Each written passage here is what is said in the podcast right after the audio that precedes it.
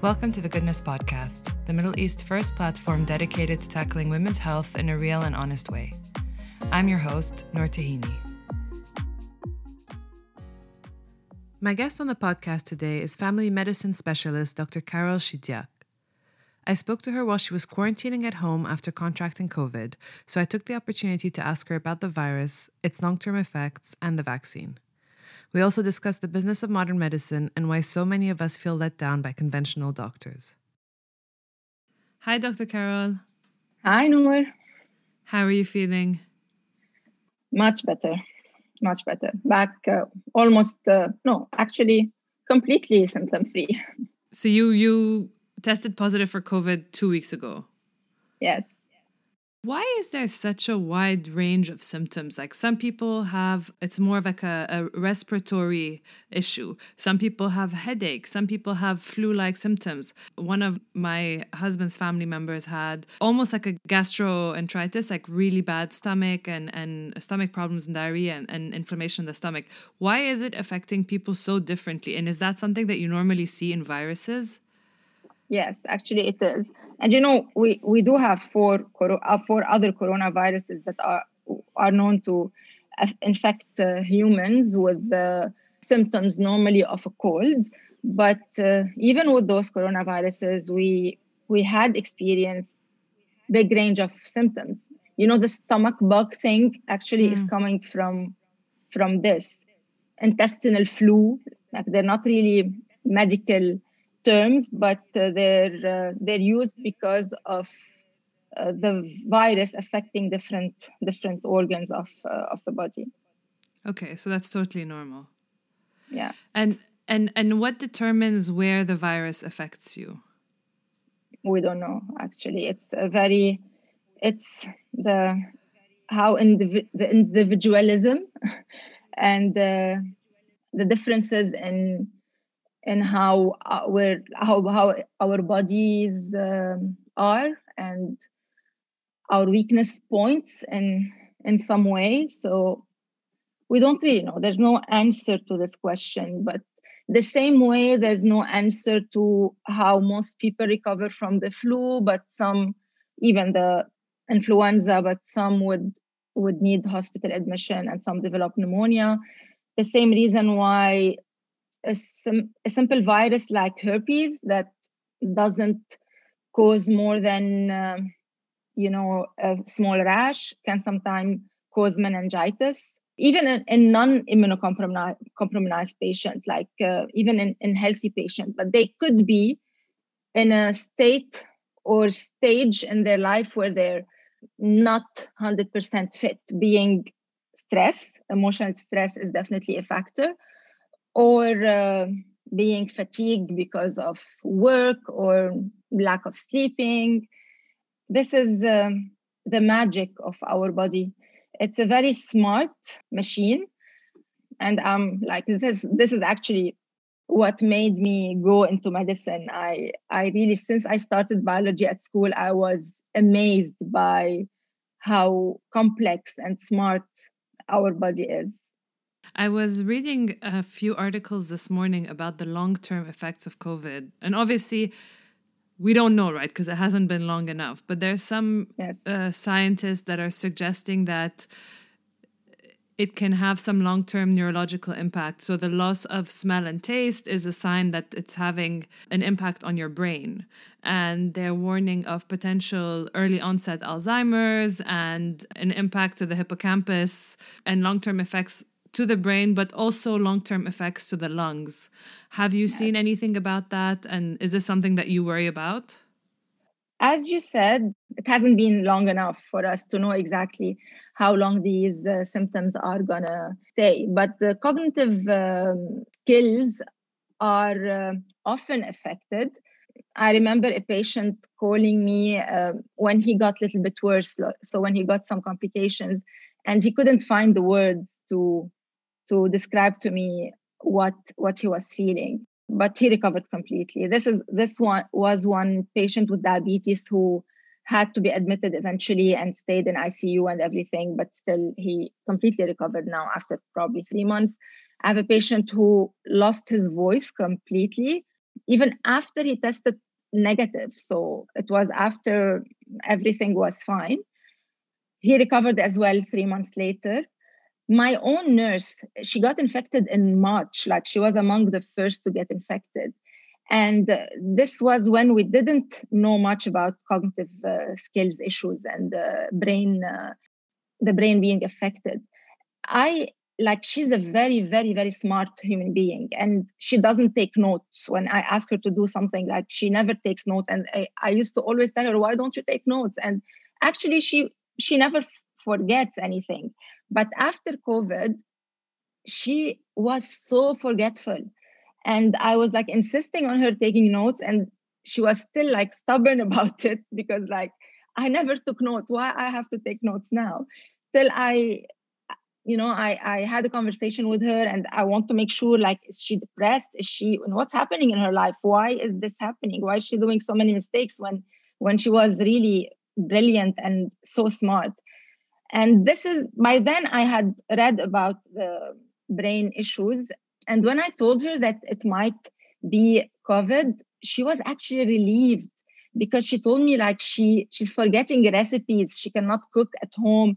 She's not being able to help her kids you know with homework. Of course like we i don't i didn't know and said i don't know how long this can can stay. But i reassured her because in general we know that the body is good at fixing itself so i think it took 6 months so basically a couple of months back i got my nurse back Okay. But it took six months for her to really get back to normal.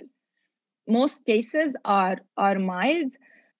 You know, we can have complications from any virus, and we've seen a big range of complications and weird symptoms and weird long-term. Uh, Take the example of mononucleosis, for example. Um, this has been known to to cause what we call glandular fever and fibromyalgia and fatigue for many years even though we don't know exactly the mechanism of how it causes that, but we know that it can be a trigger for chronic diseases.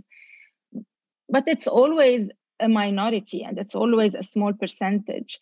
I hope it's the same eh, with COVID. But the only difference here is that a lot of people, much more, the number is much higher than with other viruses, the number of complications. So the number of patients that are going to need hospital admission is much higher than with any other virus. And from the beginning, when we were talking about uh, flattening the curve, it still applies now. The whole thing about uh, being careful is to not incapacitate healthcare system. So very sick people can still find uh, the care they needed. What scientists and doctors have done in the last year is like mm, honestly magical, extraordinary. It's amazing because we we were able to identify the virus, to start trials on on the vaccine since March, uh, understand more what it is about. Uh, we found out that it is there's some coagulation issues and not only lung uh, lung issues that are uh, causing the the death.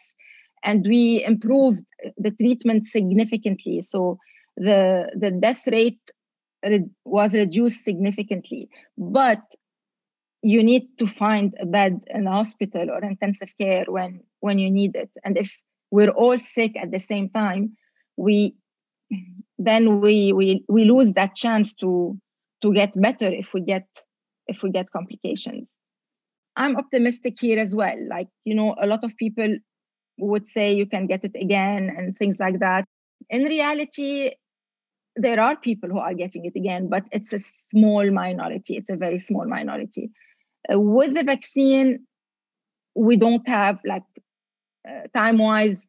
Definitely, we didn't. We need more time to understand how protected uh, we are we going to be. But uh, till now, we're um, we're seeing um, very positive results.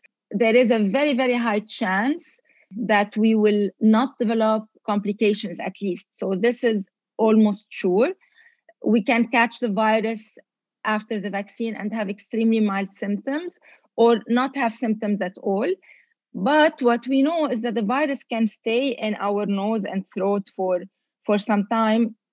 We're not going to get sick because we're immune, but we could transmit it to others. So until the, the majority of the population is either vaccinated or immune by the disease, we should not let our guards down. Uh, we should we should uh, still take all the precautions to protect our loved ones and to not to incapacitate the healthcare system. Like even in the in this those last two weeks or three weeks, I struggled to find beds for uh, some patients.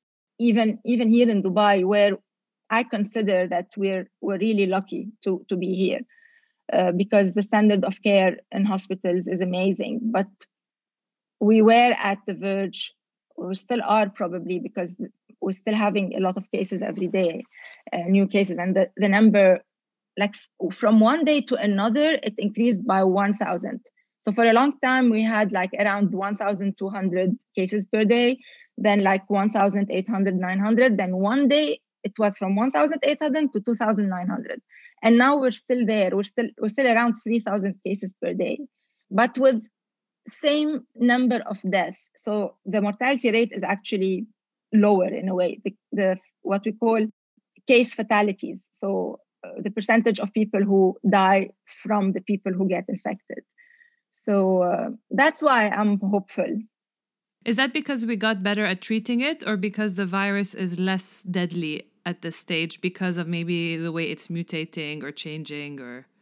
In general, viruses when they mutate, they mutate to survive, because mm. you know it's a it's a living organism. So if we die, the virus dies with us, and the virus doesn't want to, this to happen. So it's smart enough to mutate to a milder form in general to survive. So to stay, to, to keep us alive and have the opportunity to live in different bodies and, and survive and replicate.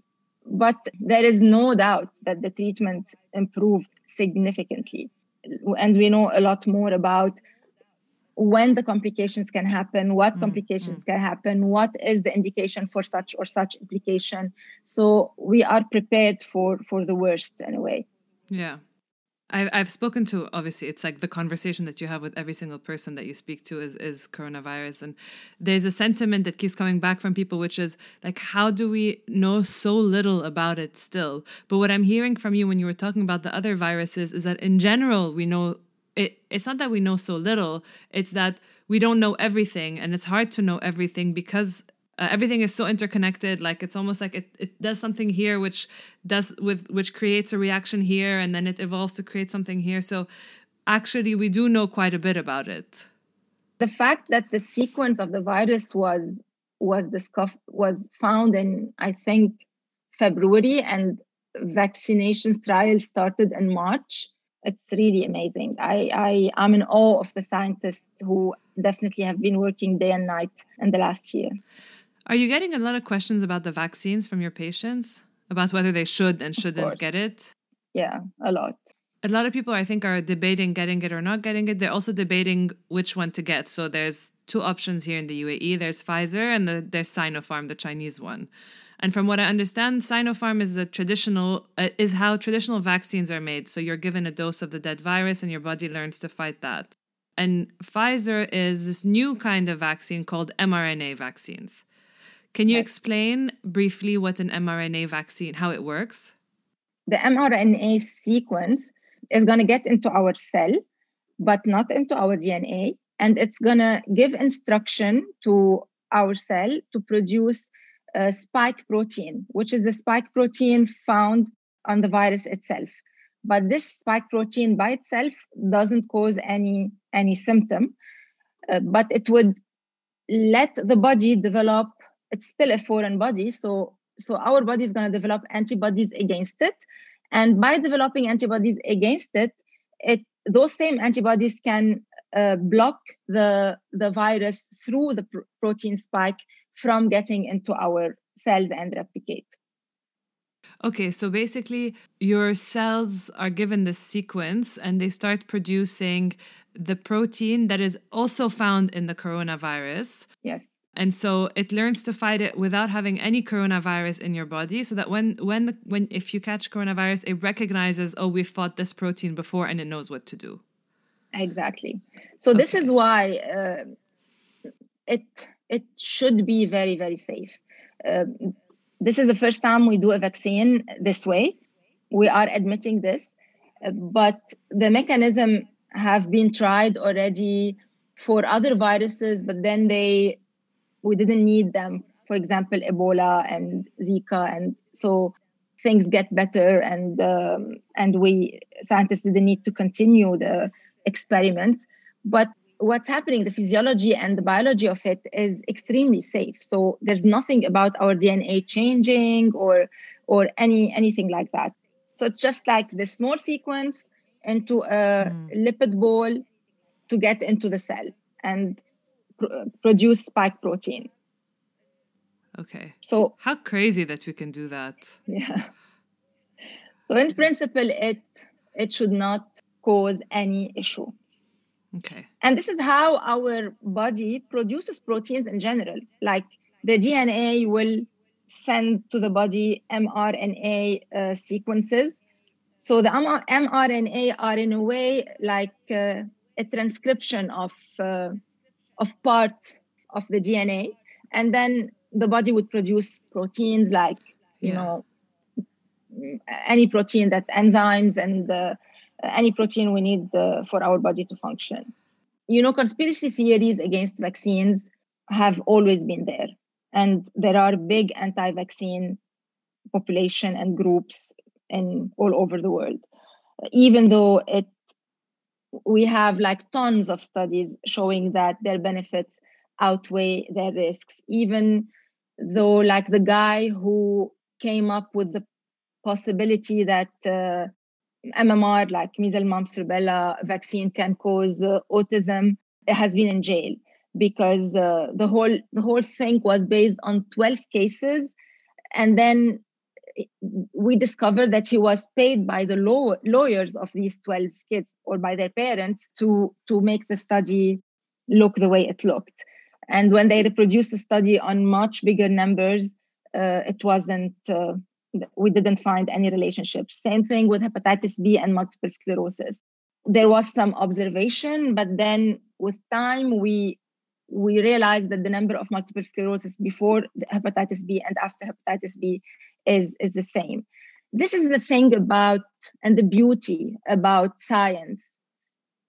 We're science scientists are very transparent.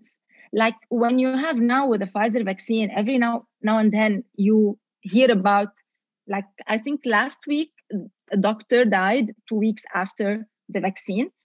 It's the manufacturer. Actually, Pfizer released this information. And authorities are investigating if if there is a relationship between between the vaccine and the death of this 53 years old doctor i think so and you know i i laugh at it because um, my daughter who's like very witty and, and and sharp and she catch on my conversation with patients a lot. She she tells me sometimes how do patients still believe you? Like every couple of years you change what you say.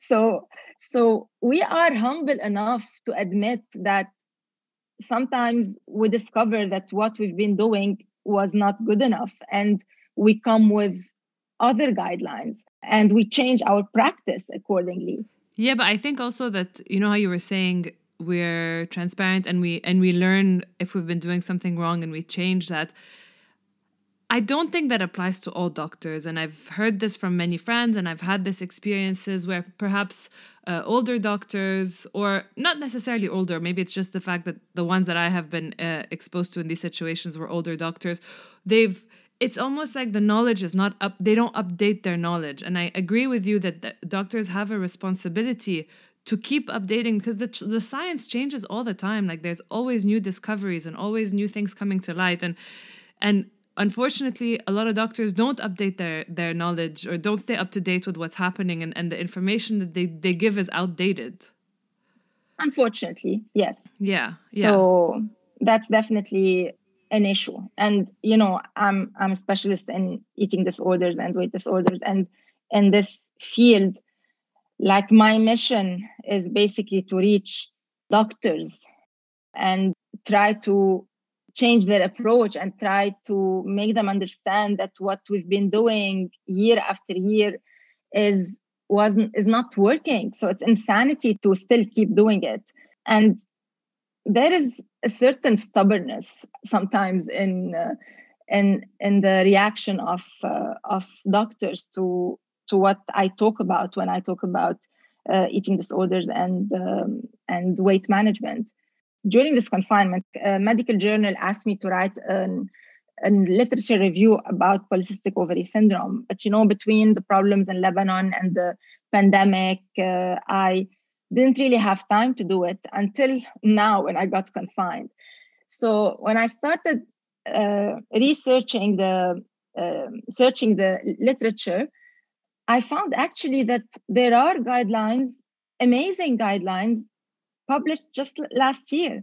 And unfortunately, like I, I have to admit that even I, even though like everything that was in the guidelines, I already had a feeling that it's true from different from different studies and from my practice, but I didn't know that these guidelines were out. So this is also kind of a problem because like you have to search for it. It doesn't always especially when you are you're not working in a university hospital or a teaching hospital so you have to do the effort of looking for information they don't don't come to you uh, like when you are a resident or if you're working in an academic setting and the new guidelines for polycystic ovary syndrome are amazing.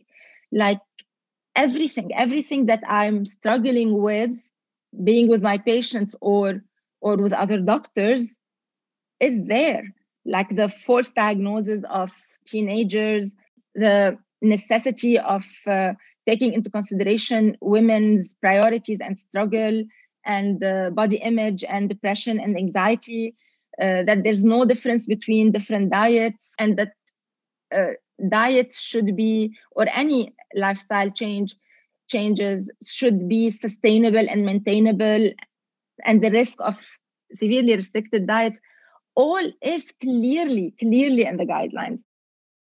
So this is a perfect segue into the into another question that i wanted to ask you which is why do you think there's this a general feeling that we've been let down by modern medicine. And i think like in the age that we're in now which is so much about alternative wellness um, and exploring alternative healing modalities and returning to some more traditional healing modalities like you know ayurveda for example or all of these all of these more traditional how do like guess i guess modality is the right word for them are really gaining in popularity because of this feeling we've been let down by modern medicine i cannot disagree that the feeling is there now, in the last year, because of the pandemic, this feeling has been fluctuate, fluctuating. Like when we are in a peak, like now, or like at, at the beginning, doctors were heroes and uh, uh, we had all uh, this appreciation. But then, just after when the things are a little bit better, even though we're still during the pandemic, the complaints start. And mainly because of the pressure doctors are under. So we are all overwhelmed and uh, and pressured and have frustrated as well.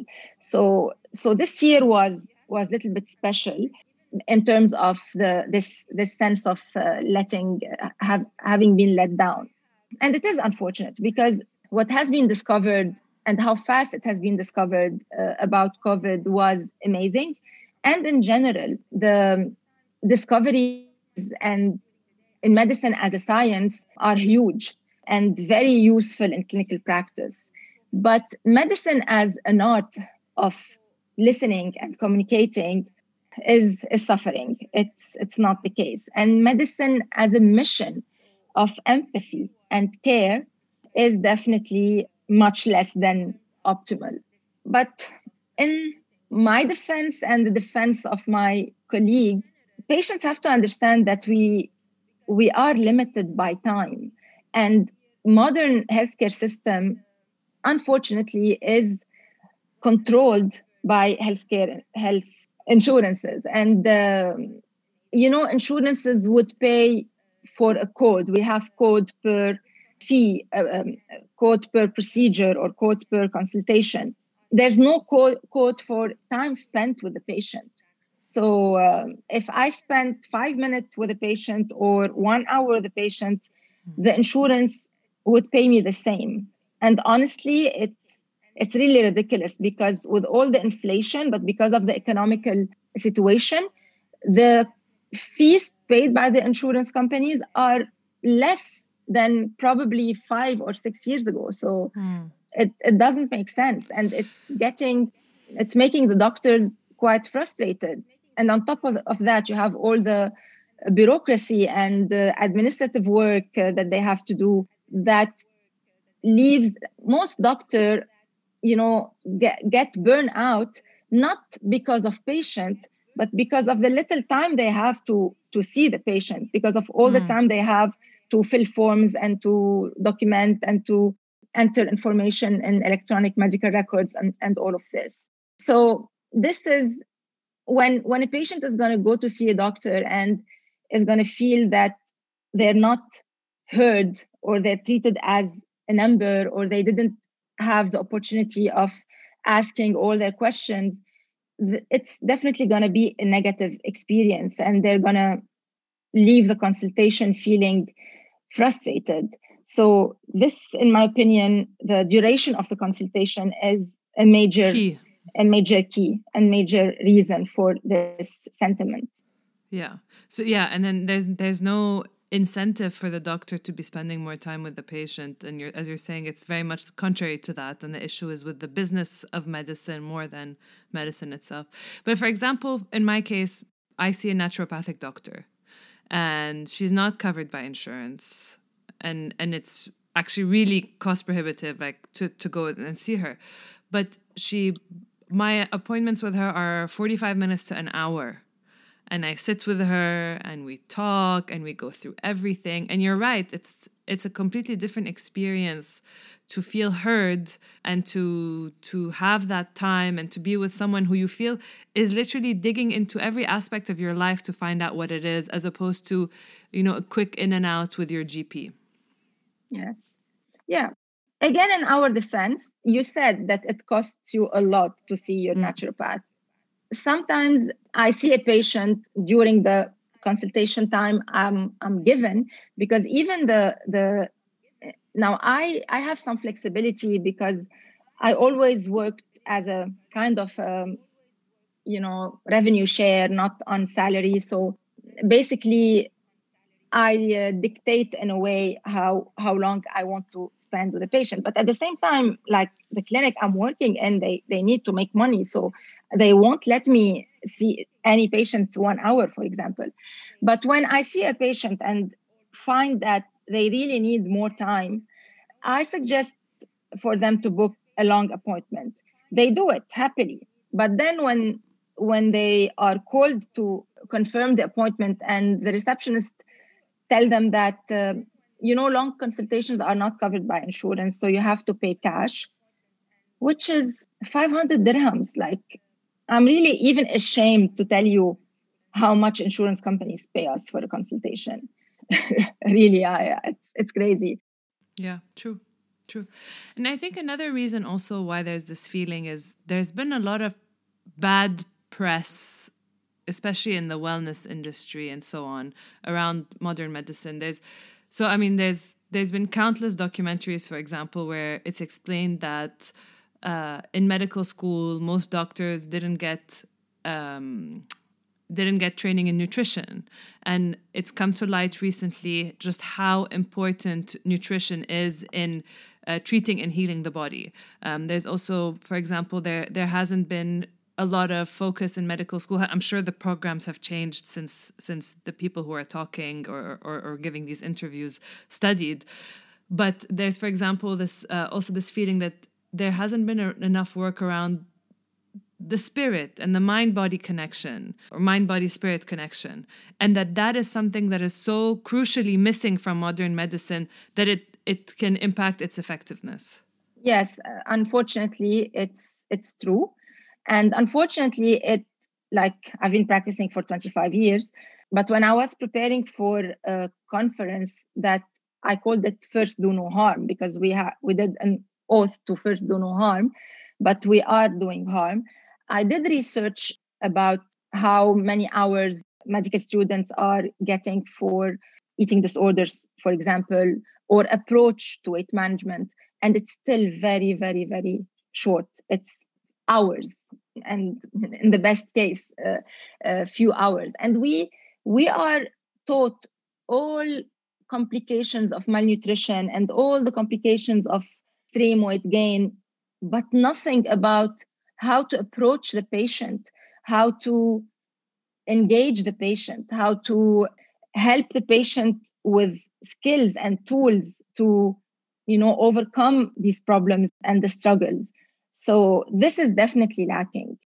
Basically yes we we didn't get um, much information about nutrition but even nutritionists and dietitians they they don't get taught the the approach mm. because this is extremely important if even if you have all the scientific knowledge of the world if you cannot connect with the patient if you cannot engage the patient if you cannot motivate the patient if you cannot give the patient tools if if you don't ask the patient about the obstacles because how for example a patient is going to change the the life his, his or her lifestyle if if they don't have any support system if they're living alone working 16 hours per day. Like those are very crucial information that we need to to have to be able to help those patients.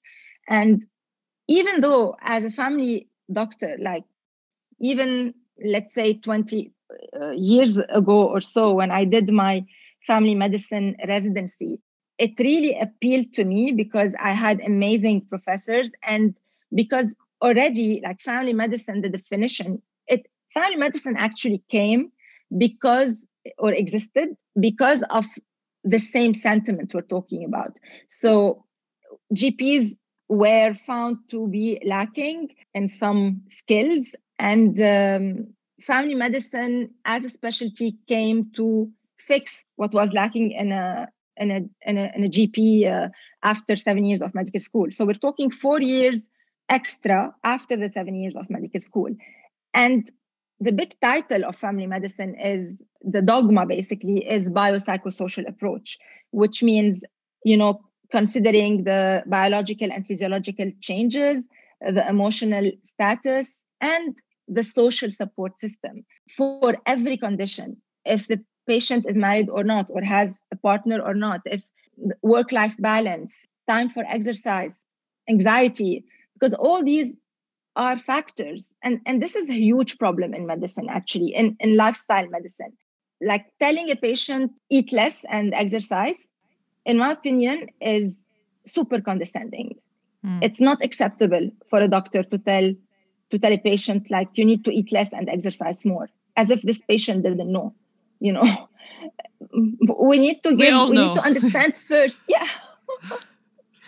We need to understand and we need to listen to the patient understand what is going on what what what are the struggles what are the obstacles and we need to do some problem solving and some alternative find together it has to be collaborative and we need to find together all these solutions. So um, yeah unfortunately this is this is a big issue so basically it seems like what you're advocating for is a much more holistic approach so looking at the patient's life in a holistic way. But in my in my in my mind like a dream medical system would be one where there is so much more collaboration between doctors.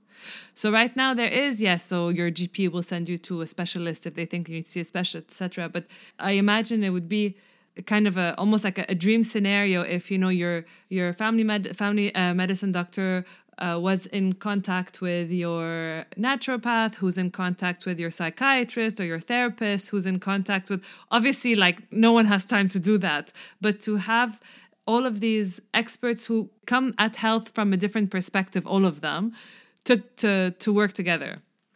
Yeah. It is in the medical guidelines.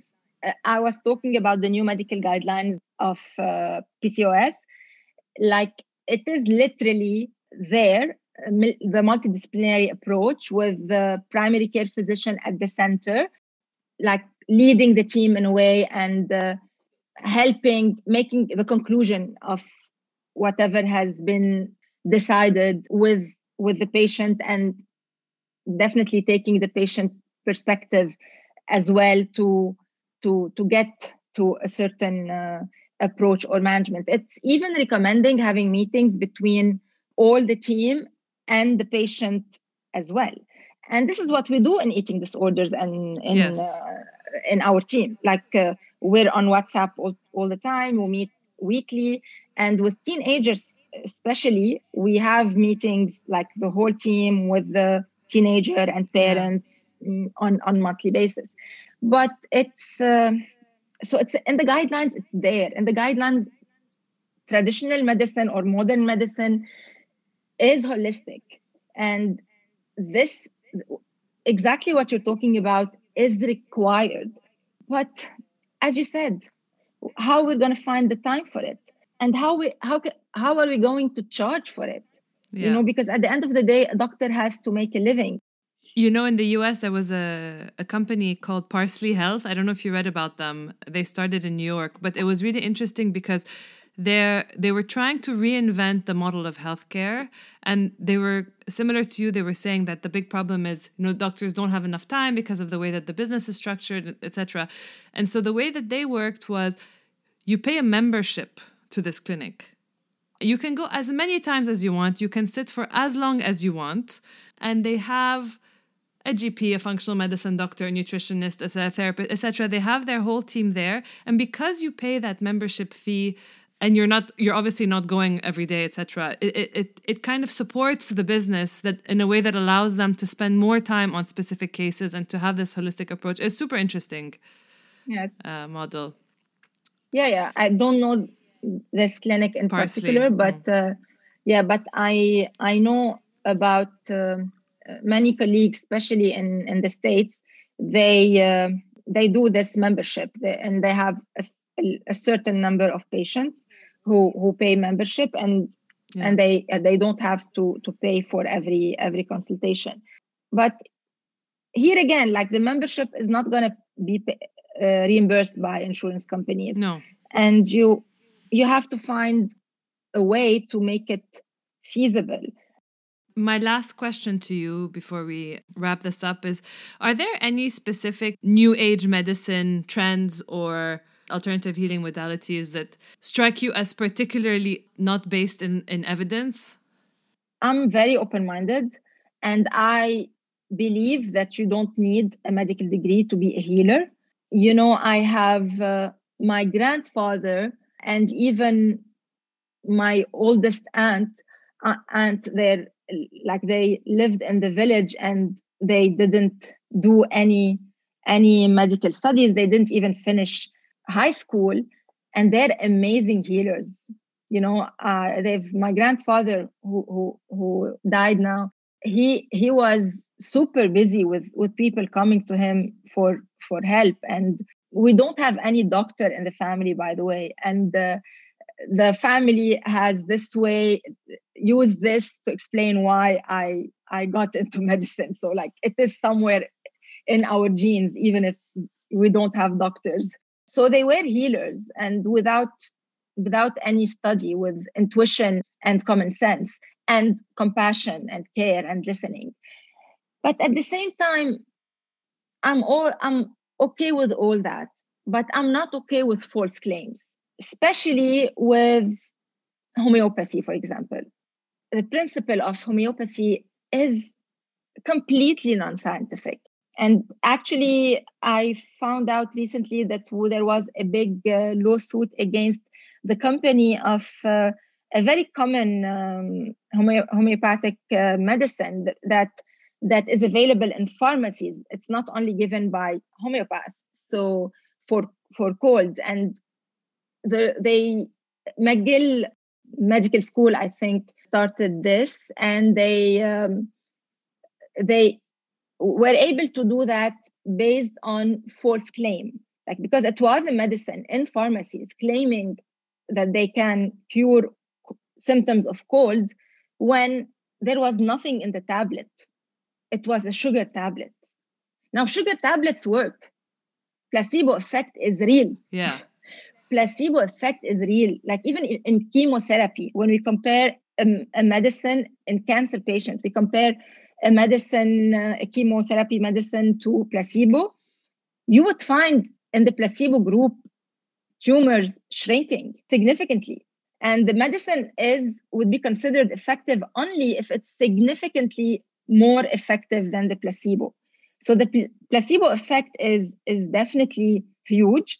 And the relationship we we have m- many studies about patient doctor relationship that by itself is therapeutic. Yeah. So definitely as you said your naturopath and and the homeopath with all the t- time they spend with with their patients and they do know medicine by the way especially modern uh, modern practitioners. They they know a lot of biology and physiology and they will explain to you very clearly what's happening in your body. So that a big part of the consultation is legitimate. But then when it comes to what they prescribe to you this is where we have many question marks. But just it's important to add one more thing that even though definitely i'm not worried about homeopathy in terms of causing harm because there's basically nothing in whatever they they're selling except if they are making the patient come and come again and you know the financial aspect of it is a little bit wrong. But other than that it's it's not an issue. But herbal therapy on the other hand here where i have some issues regarding safety because natural and herbal doesn't mean safe. You know many medicines were extracted from from herbs. Yeah. so uh, they can be toxic and they're not regulated and we don't know if if what's uh, listed on the ingredients is exactly what in the pill and sometimes when they when like authorities do random check they they found disasters like they found viagra in in herbs in in medications claimed to be herbal for sexual dysfunction. They found steroids in um, protein shakes, supposed to be just supplement. So we have safety issues in this part of alternative medicine. Yeah, from the lack of regulation. Yes. Yeah. I if because we can have benefits. I have no doubt that herbs can be beneficial.